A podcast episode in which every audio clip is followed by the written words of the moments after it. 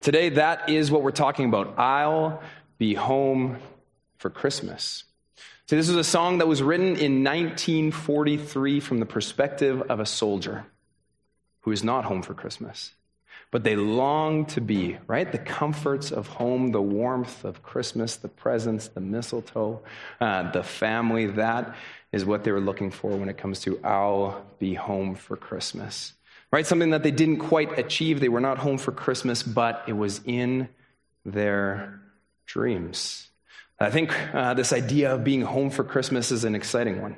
Both uh, my wife and I, that we moved to Calgary, that our families are not here. Um, so when we travel for Christmas, it's like, hey, we're going home for Christmas. Uh, that our Christmas tradition has kind of turned into this. We're here uh, on Christmas Eve for the Christmas Eve service. Uh, Christmas morning, we have some time uh, with family and friends, and we open up presents and enjoy time with the family and the kids, our immediate family. But then we load up our van uh, and we go off to Edmonton to spend time with my wife's family. Uh, and we get there just in time for supper, uh, which is fantastic. It's always like this big spread, great meal. I think uh, she has ham and turkey uh, and pierogies, some Ukrainian food food background it's, it's fantastic. Uh, and then we open presents for the uh, yeah for the kids for us. It's, it's this great experience. And if there was enough rain that year which i'm hoping this year there was i haven't even asked yet uh, that there's enough water on the pond for us to go skating and to play hockey. When i go home for christmas with angel's family that's what i think of and then, after a few days spending time there, we uh, do the triangle uh, and we go all the way to Saskatoon, well, close to Saskatoon, Hepburn, uh, and we spend some time with my family. We, this one is where it really feels like I'm going home for Christmas. My parents live in the same house that I grew up in. It really just feels like going home. We spend time again, uh, right? And more meals, uh, more ham, more turkey, more everything. Uh, we spend time opening presents, enjoying time with the kids. We do the stocking thing. Uh, and I think one of my favorite things about going home for Christmas uh, is free food and free babysitting. Uh, that's what I think of when I think about going home for Christmas. But it comes with a lot of uh, excitement, this idea of going home for Christmas. And I know with probably feeling some of that excitement. But it doesn't always come with excitement. I think when we spend time and we think about our family and friends, we also think about, hey, here's some good things. But uh, I don't know about you, but family and friends, you know, like going home for Christmas, there's, it's not always like this fantastic dynamic. Uh, sometimes there are difficulties, right? Uh, sometimes there's a little bit of dread when it's going home for Christmas. Angel and I, we were just got engaged. Uh, and, you know, I was uh, pretty young, 21. I was broke. Uh, beyond broke, I was in student loan debt. Uh, and I think Angel's dad had a few concerns about that. Uh, right? How are you going to provide for my daughter? Uh, and I wasn't prepared when I asked him uh, if I could marry his daughter. I just asked the question. I didn't have a rebuttal uh, and the answers. so that never really happened. I just asked, and, and I could tell that there was like some conversations left unsaid. So I thought, I'm going to go there for Christmas, and it's not going to be fun because I'm going to have to have this conversation uh, with my to be like father-in-law uh, about how I'm going to provide. I didn't even have the answers. I didn't even know. Uh, but I'm like, I know we had to have this conversation, that there was some dread going into that. And worst off, I saved it till Christmas Eve. Uh, and Angel's dad saves all of his Christmas shopping till Christmas Eve. Uh, so we've got this. He's probably dreading. He's already dreading the Christmas shopping. Then he finds out that I'm like, I'll go with you. And he's like, oh, great. Uh, so I go with him, uh, right? And we have that difficult conversation, but a really good conversation uh, that I think helped us set things up uh, for even just Angel and I and our relationship with my father in law. In Saskatchewan, on New Year's Day, uh, we go out with uh, my dad's side of the family. We go to this restaurant called Tong's Wok, uh, and it's a Chinese food restaurant, and we go on New Year's Day because that was my grandma's birthday. And we go in, and there is, uh, we walk in, and here's like the restaurant, and then they've got this wall with like the separate area that we reserve for us. And then there is a bunch of individual tables. And each family goes and sits at its own individual table. Right? In my dad's family, there's a little bit of tension. Uh, there was a divorce uh, in, the, in the family when they were younger, and some kids felt like they had to pick sides. Uh, there's some disagreements, probably some hurt feelings, and there's tension that was probably left unsaid. And we walk into that space, and I feel like you can feel the tension. And everybody goes and they sits at their own table. Maybe we say hi to each other. Uh, and then we eat our meal with our own immediate family. We get up, say goodbye, and we leave. Right? We don't really talk, but we are home for Christmas and we're together. Right? And I think sometimes when we go home for Christmas, we have that same idea and that same feeling and these family dynamics. So instead of I'll be home for Christmas, today's theme is this it's I'll be home for Christmas, but I wish I wasn't. So when we think about that line, uh, I'll be home for Christmas, but I wish I wasn't, what do you think of? Maybe there's something that comes to mind right away. So I want you to think. I'm just going to say a line again, and then what's the first thing that comes to mind? I'll be home for Christmas, but I wish I wasn't. Right, for us, maybe we think about the difficulties of family and friend dynamics around Christmas. We think about that table that we've got to sit at, but we don't know if we really want to sit there. And if I do, I want to come early so I can sit next to this person and maybe not this person. Right? Maybe we've got past hurt in regards to family, maybe some misunderstanding, lack of communication, unresolved conflict, maybe unmet expectations, maybe a difficult conversation that's looming uh, with your father in law. Uh, maybe you experience loss and things haven't been the same since losing that person. Maybe there's financial issues, and you're sitting around the table thinking, how am I ever going to afford these gifts? Maybe there's messy breakups or marital discord. Who's spending who with, or who's spending Christmas with whose family, and all these different conversations that can come with. So, again, I want to um, sing I'll Be Home for Christmas. This time you can sing along with me, please. Because uh, I went up to Perry and I said, hey, make me sound like the band. And he said, I don't work miracles. Uh, so I need you to sing along with me. Okay, so we're going to sing along uh, and follow along with the lyrics that are on the screen. Okay, I don't have music. Maybe art can come back. I don't know. Uh, but let's just sing, okay? I don't, this is the part I was dreading. Uh, okay. All right. I'll be home for Christmas. I have anxiety,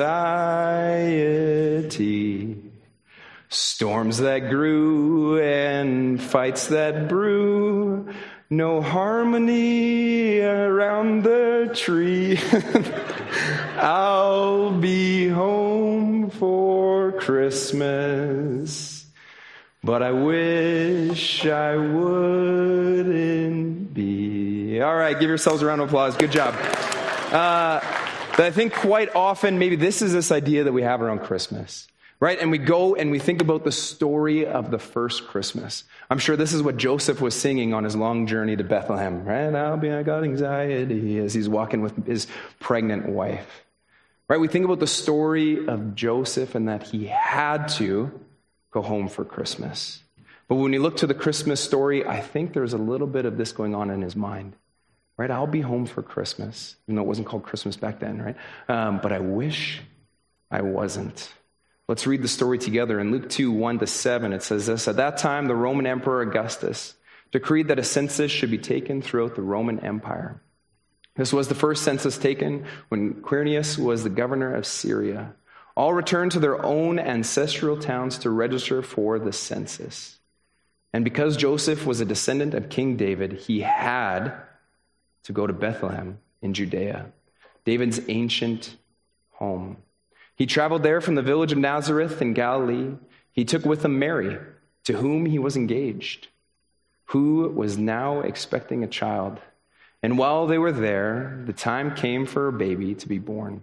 She gave birth to her firstborn son. She wrapped him, in snug, him snugly in strips of cloth and laid him in a manger because there was no lodging available for them. Joseph had to go home for Christmas. He had to go back to his hometown. Mom, dad, aunts, uncles, brothers, sisters, right? He had to go back, but I think there was some tension. Right? He was engaged to be, to be married to Mary.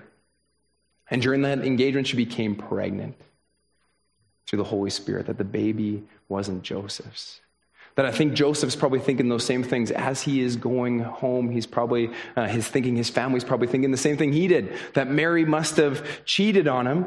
And that's why we see in the story that Joseph was going to divorce her quietly because he thought, well, she's pregnant and I didn't do that. Uh, that there's got to be something wrong. I got to leave her. But the Holy Spirit, God, speaks to Joseph and he um, right knows that there's something bigger, something more important going on, and he stays with Mary. So either the family is thinking either Mary would have cheated on Joseph, or uh, more likely they would have thought that Joseph and Mary had the child before they were married. And coming from this religious background, uh, that this would have been hard news, difficult news, news that would have brought tension to the family. So here we have it. We have the situation where you got Joseph and Mary, who's pregnant before they're married, and going home for Christmas. I can imagine that there is tension around that conversation. Tension about going home for Christmas. And then we see this scene uh, that we see quite often uh, within the Christmas story that they are looking for a place to stay, but they find no place. Right? That they have to have J- Jesus in a manger. That quite often we hear these stories and we think about this hard hearted innkeeper, that there is no place for them in the inn. And we get this image, and, and I just watched this video uh, of this kid who's like, I got the lead role in the Christmas play. Uh, I'm the innkeeper. I get to slam doors. Uh, and I was like, oh, yeah, right? We get like this image that there has got to be a villain uh, within every story, right? Every good story needs a villain. Uh, we've got Star Wars, Darth Vader. We've got uh, Lord of the Rings, Sauron. We've got a diet and Christmas cookies. Uh, every good story has a villain, right? And we have this hard hearted innkeeper who is slamming the doors on this pregnant woman, Mary. And I think that this sometimes makes us actually feel good about ourselves, right? I'm, at least I'm not as bad as that guy, right? I'm not really talking to my family members, but at least I opened the door. I have them in my home. I didn't slam the door on them. But when we look to this story, that I don't think this innkeeper was ever really in the story. It's one of those things that we read into and we create. And I think it creates tension, and sometimes it actually makes ourselves feel better. When we look to uh, the NIV, I just read it, lodging was in the NLT. When we look to the NIV, I think it gives us a great depiction of what this verse is really saying. He wrapped him in cloths and placed him in a manger because there was no guest room available to him. No guest room. Doesn't say inn, it says guest room. And when we look and we see in Bethlehem that Bethlehem was not on a trade route, that they most likely did not have an inn. They did not have a, have a hotel waiting there. When it says that there was no room in the guest room, what they're speaking of is that Joseph's father's house, family house, house had no room. They didn't have room within the guest room right? These houses what they would what they would have is when people would actually get married uh, they would build onto right? The sons would actually build onto the father's house and the house would grow. Would just add an addition. One of the additions that they would add when the family started to grow is the guest room.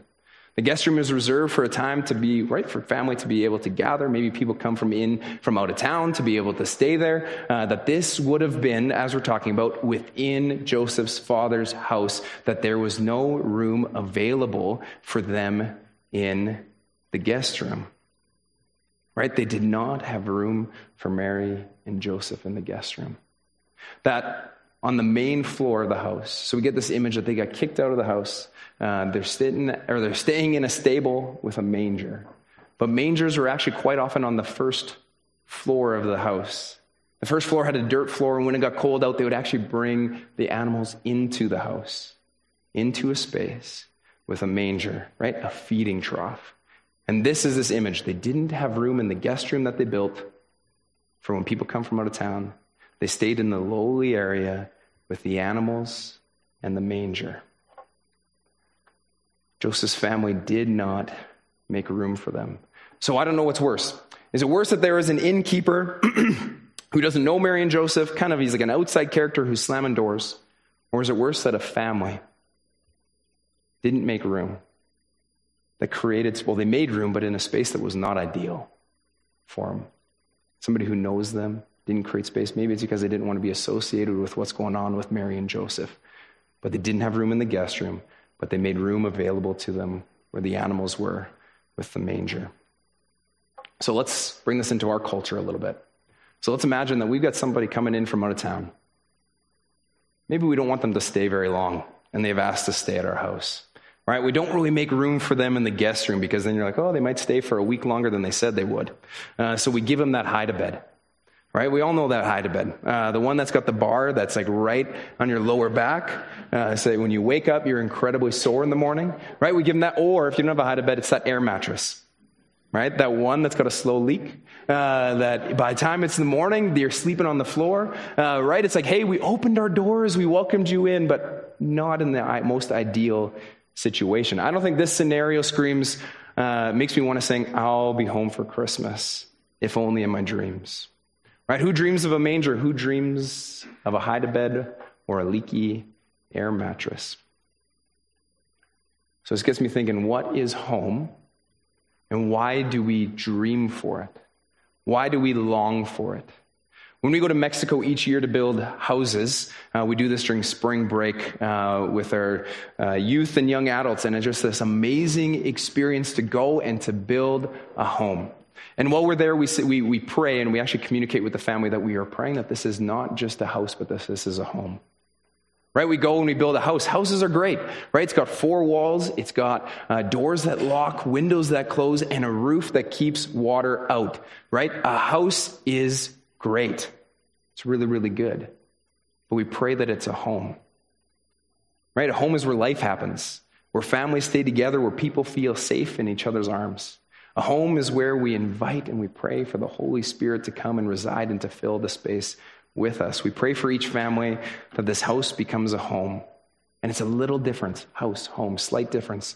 Um, but a home is where there is life, warmth, memories, and belonging happens. That's where it happens. I don't think anybody longs to go to a house for Christmas. We long to be home for Christmas. It's not just this space, it's home. In the brokenness of the wor- this world, we long for a better way, right? For those relationships around the Christmas table, maybe to be mended and reconciled, for tension to disappear, for fellowship to feel like belonging. We all have longed for home right? To be fully known and loved and cared for, and for us to flourish and live with life to the fullest. And we might find this with our family and friends for a little bit, but it actually keeps us longing for something more. In other words, I think we long for eternity. We long for a heavenly home. We long for shalom. It says this in John chapter 14, 1 to 3 Don't let your hearts be troubled. Trust in the Lord and trust also in me. There is more than enough room in my Father's home. If this were not so, would I have told you that I'm going to prepare a place for you? When everything is ready, I will come and get you so that you will always be with me where I am. God has created a better space, a home where there are no more tears, pain, sorrow, and there is a room for all who need Jesus. Anna read earlier from Isaiah. Uh, also in Isaiah, he prophesies about this home about this table, about this place where there's no more tears, no more sorrow. That there are many rooms and they are waiting. Home is not a place, home is where God is. Jesus made space, He prepared it for us, and there is enough room for everyone to come home. We long for heaven. We want to be home for Christmas, our heavenly home, if only in our dreams. Instead of going home for Christmas, home made its way to us. I want to say it again. Instead of going home for Christmas, home made its way to us and dwells with us. That's what the Christmas story is all about. Uh, heaven is not something that we experience right later on when we die in life, but it's something that is available to us now. Our earthly home made its dwelling among us. If home is with God, God came here to be with us. That is what Emmanuel means, God with flesh on. Uh, that that is what Christmas is all about, what makes it so amazing. That Jesus came to, and became what he loved to save what he loves. He's with us. He showed us how to live, how to forgive, and how to be forgiven. He's offered shalom with relationship with him. That is the good news of the Christmas story. God sees you, he hears you, he heals you. He knows our story and he offered his. Our home is not tied to a space, but in the person and the dwelling of Christ. In the New Testament, uh, there is this word that is used three times in the Greek, and it's this word, kataluma, is used three times. And this is that word that we get that says, is guest room. Okay, so there is no room available for them in the kataluma. Okay, we see this in Luke 2. We read that verse. Uh, the other two times, it happens. Yeah, the other two times, uh, it happens uh, later on within the gospel story. It happens in Luke 22 and Mark 14. It was uh, the guest room that was made available for them for the Passover festival. It was the guest room where the Lord's Supper happened. It was the guest room where the table was made available for him. Let's read this together Luke 22, 9 to 13. Where do you want us to prepare it? They asked him. He replied, As soon as you enter Jerusalem, a man carrying a pitcher of water will meet you. Follow him. At the house he enters, say to the owner, The teacher asks, Where is the kataluma? The guest room, where I can eat the Passover meal with my disciples. He will take you upstairs to a large room that is already set up. This, that is where you should prepare our meal. They went off to the city and found everything just as Jesus said, and they prepared the Passover meal there. There's a major contrast between these two stories when it comes to actually inviting Jesus into the Kataluma. Right? We read the Christmas story and we see that they did not make room for him. And I think that we actually have that option within the Christmas story, within our own lives, that we're actually not going to make that space available. Right? Maybe we'll give Jesus that crowded animal room of our lives, right? The chaos, the mess, but we're not going to invite him into the center of our home. I think we have that choice not to invite him into the Kataluma. We see that within the Christmas story. When it comes to the end of the gospel story, we see that they actually invited a space and they made the guest room available for him. There's a major difference, right? But let's talk about tension. Right? We talked about, hey, our family dynamics might not be that great during the Christmas season. But let's talk about that Lord's table that's prepared. Right? I don't think that that was this place where every single person wanted to be. Let's talk about tension. I think that there was hurt, betrayal, deceit, inevitable pain, and suffering at that table. I think I'd take a meal at Tongs Wok any day uh, over sitting there knowing what was about to happen. Yet Jesus, in the middle of the tension, offered his body and his blood as forgiveness so we may encounter his home and his presence. Jesus made room for everyone at the table the gifted, the ordinary, the doubters, the deniers, the betrayers. All have a space when Jesus is invited into the guest room. Jesus became the outcast so we didn't have to be. He offered forgiveness, died, and rose again so that we will always be home. This is what happens when we make room for Jesus. But I think sometimes we continue to shut the door, right? We have two responses during this Christmas season as we enter into that table. Are we going to make room for Jesus? Are we going to make room for others? I think without knowing it, sometimes our hearts have been become hard in regards to going home for Christmas. We may let people into our homes physically, but we've shut the doors of our heart already towards them. When we look to the innkeeper who's shutting doors in this Christmas story, we realize, ah, oh, you know what? He most likely didn't exist. And I don't think this hard hearted innkeeper needs to exist in our Christmas story either, around our table. Going home for Christmas doesn't have to feel like dread. As we spend time with family, we don't need to be in that hurt.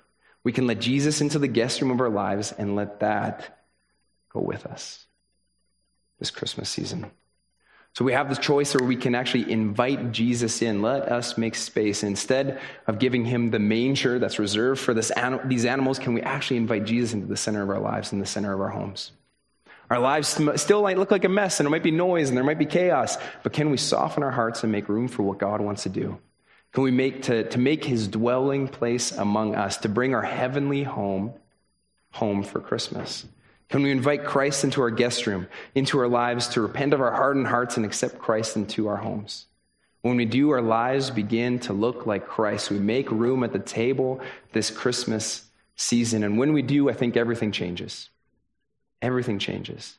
It doesn't mean that things are going to go smooth, right? We see Jesus at the Lord's table. It didn't go smooth after that, right? But he created this space right? We can't actually influence other people, but we can, or change other people, we can actually change what we're gonna, how we're gonna approach family and friends this Christmas season. We can change how we're going to approach it. Uh, when we make room uh, for everyone, can we actually make room like Jesus and allow a space for everyone to feel belonging this Christmas season? right? Even those who have hurt us and those that we have actually hurt, those who deceive us or betray us. We can offer forgiveness to those who have hurt us. We can create a space of belonging and safety. We can tear down our walls and let people in. We can take the brunt of the conflict while offering forgiveness. We can lay down our own pride and pave the path for others. Can we make room for everyone when we go home for Christmas because we have already accepted home? Shortly, we're going to uh, participate together in communion, the Lord's Supper the same table. Uh, and when we do, I'm just going to ask those who go to the front tables just to line up on the outsides, those who go to the back table just to line up through the center aisles. And as we grab uh, the elements, I'm going to ask you just to grab them and, and take them back to your seat. And as you're receiving the elements, they're going to say, This is Christ's body that's broken for you, his blood that is shed for you. And as we go, we're going to grab the elements, we're going to come sit back down on our seats, and we're going to worship or sit and reflect of what does this mean for me to actually sit at that table, to invite others in, and to invite Jesus into the guest room. And maybe this is actually inviting Jesus into the guest room of your life. Maybe that is for the first time to say, hey, you know what? Actually, I've been giving you the manger for far too long. I'm actually, I'm going to invite you into the center of my home and make you the priority. Maybe we need to go and spend time and to think about those bitter relationships and that hurt and ask God to actually enter into that as we enter this table together. As we encounter the communion table, we can receive that Jesus has made his home among us and invited us home so that we can bring his presence with us and in us this Christmas season. So let's come to the table with soft hearts one open to God's love, His grace, His forgiveness, and life, and one that opens and creates the same table that Jesus sat in as we go home for Christmas. Let us embody the Lord's Supper as we share meals in fellowship this Christmas. Let's pray. God, I want to thank you that our home is where you are and that your home came to us. God, thank you that we can actually be home in your presence, that we can be home here right now and experience this life that you have for us, this one of love and forgiveness and grace and God.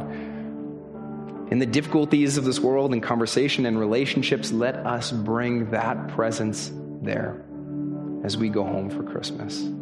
God, we want to thank you that you are with us, that you are near, that you care about us, that you love us. And God, thank you for that table that you set so that even I can sit at that table in my own brokenness and despair, and that you offer a better way.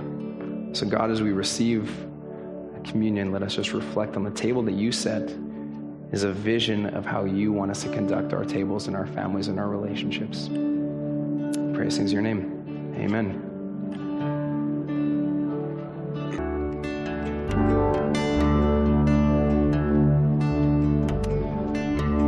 So, as we enter uh, our Christmas table, this Christmas season, let us remember the Lord's table. And the Lord has made his home among us and offered us home. Then he took the cup of wine and gave thanks to God for it. Then he said, Take this and share it among yourselves, for I will not drink the wine again until the kingdom of God has come. Let's drink the wine together.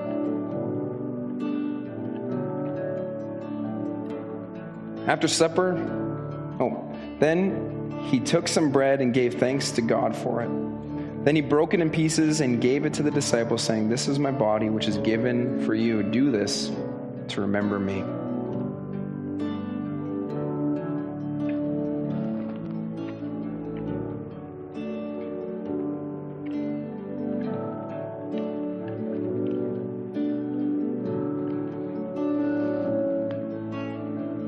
As we remember the Lord's Supper this holiday season, let us create memories as we welcome home our heavenly home for Christmas.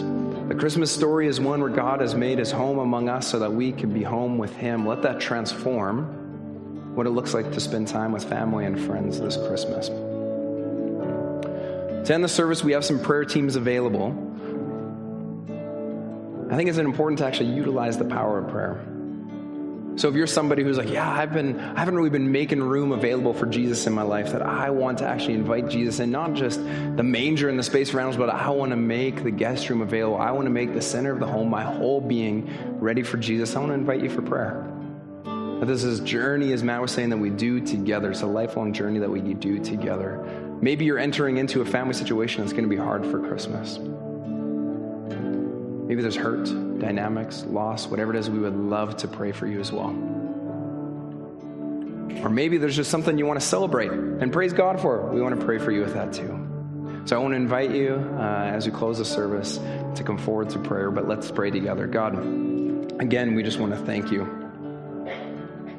Thank you that you are where our home is and that you made your home among us. God, we pray that we're not hard hearted towards you or towards others, but we can soften our hearts uh, to invite you into the space. And when we do, you transform the room, you transform our lives. You transform the rooms that we walk into because we walk with your spirit. So, God, let us be filled up with your spirit to experience home and extend that to others. Praise things your name. Amen. Thank you, everyone, for coming. Uh, have a great week.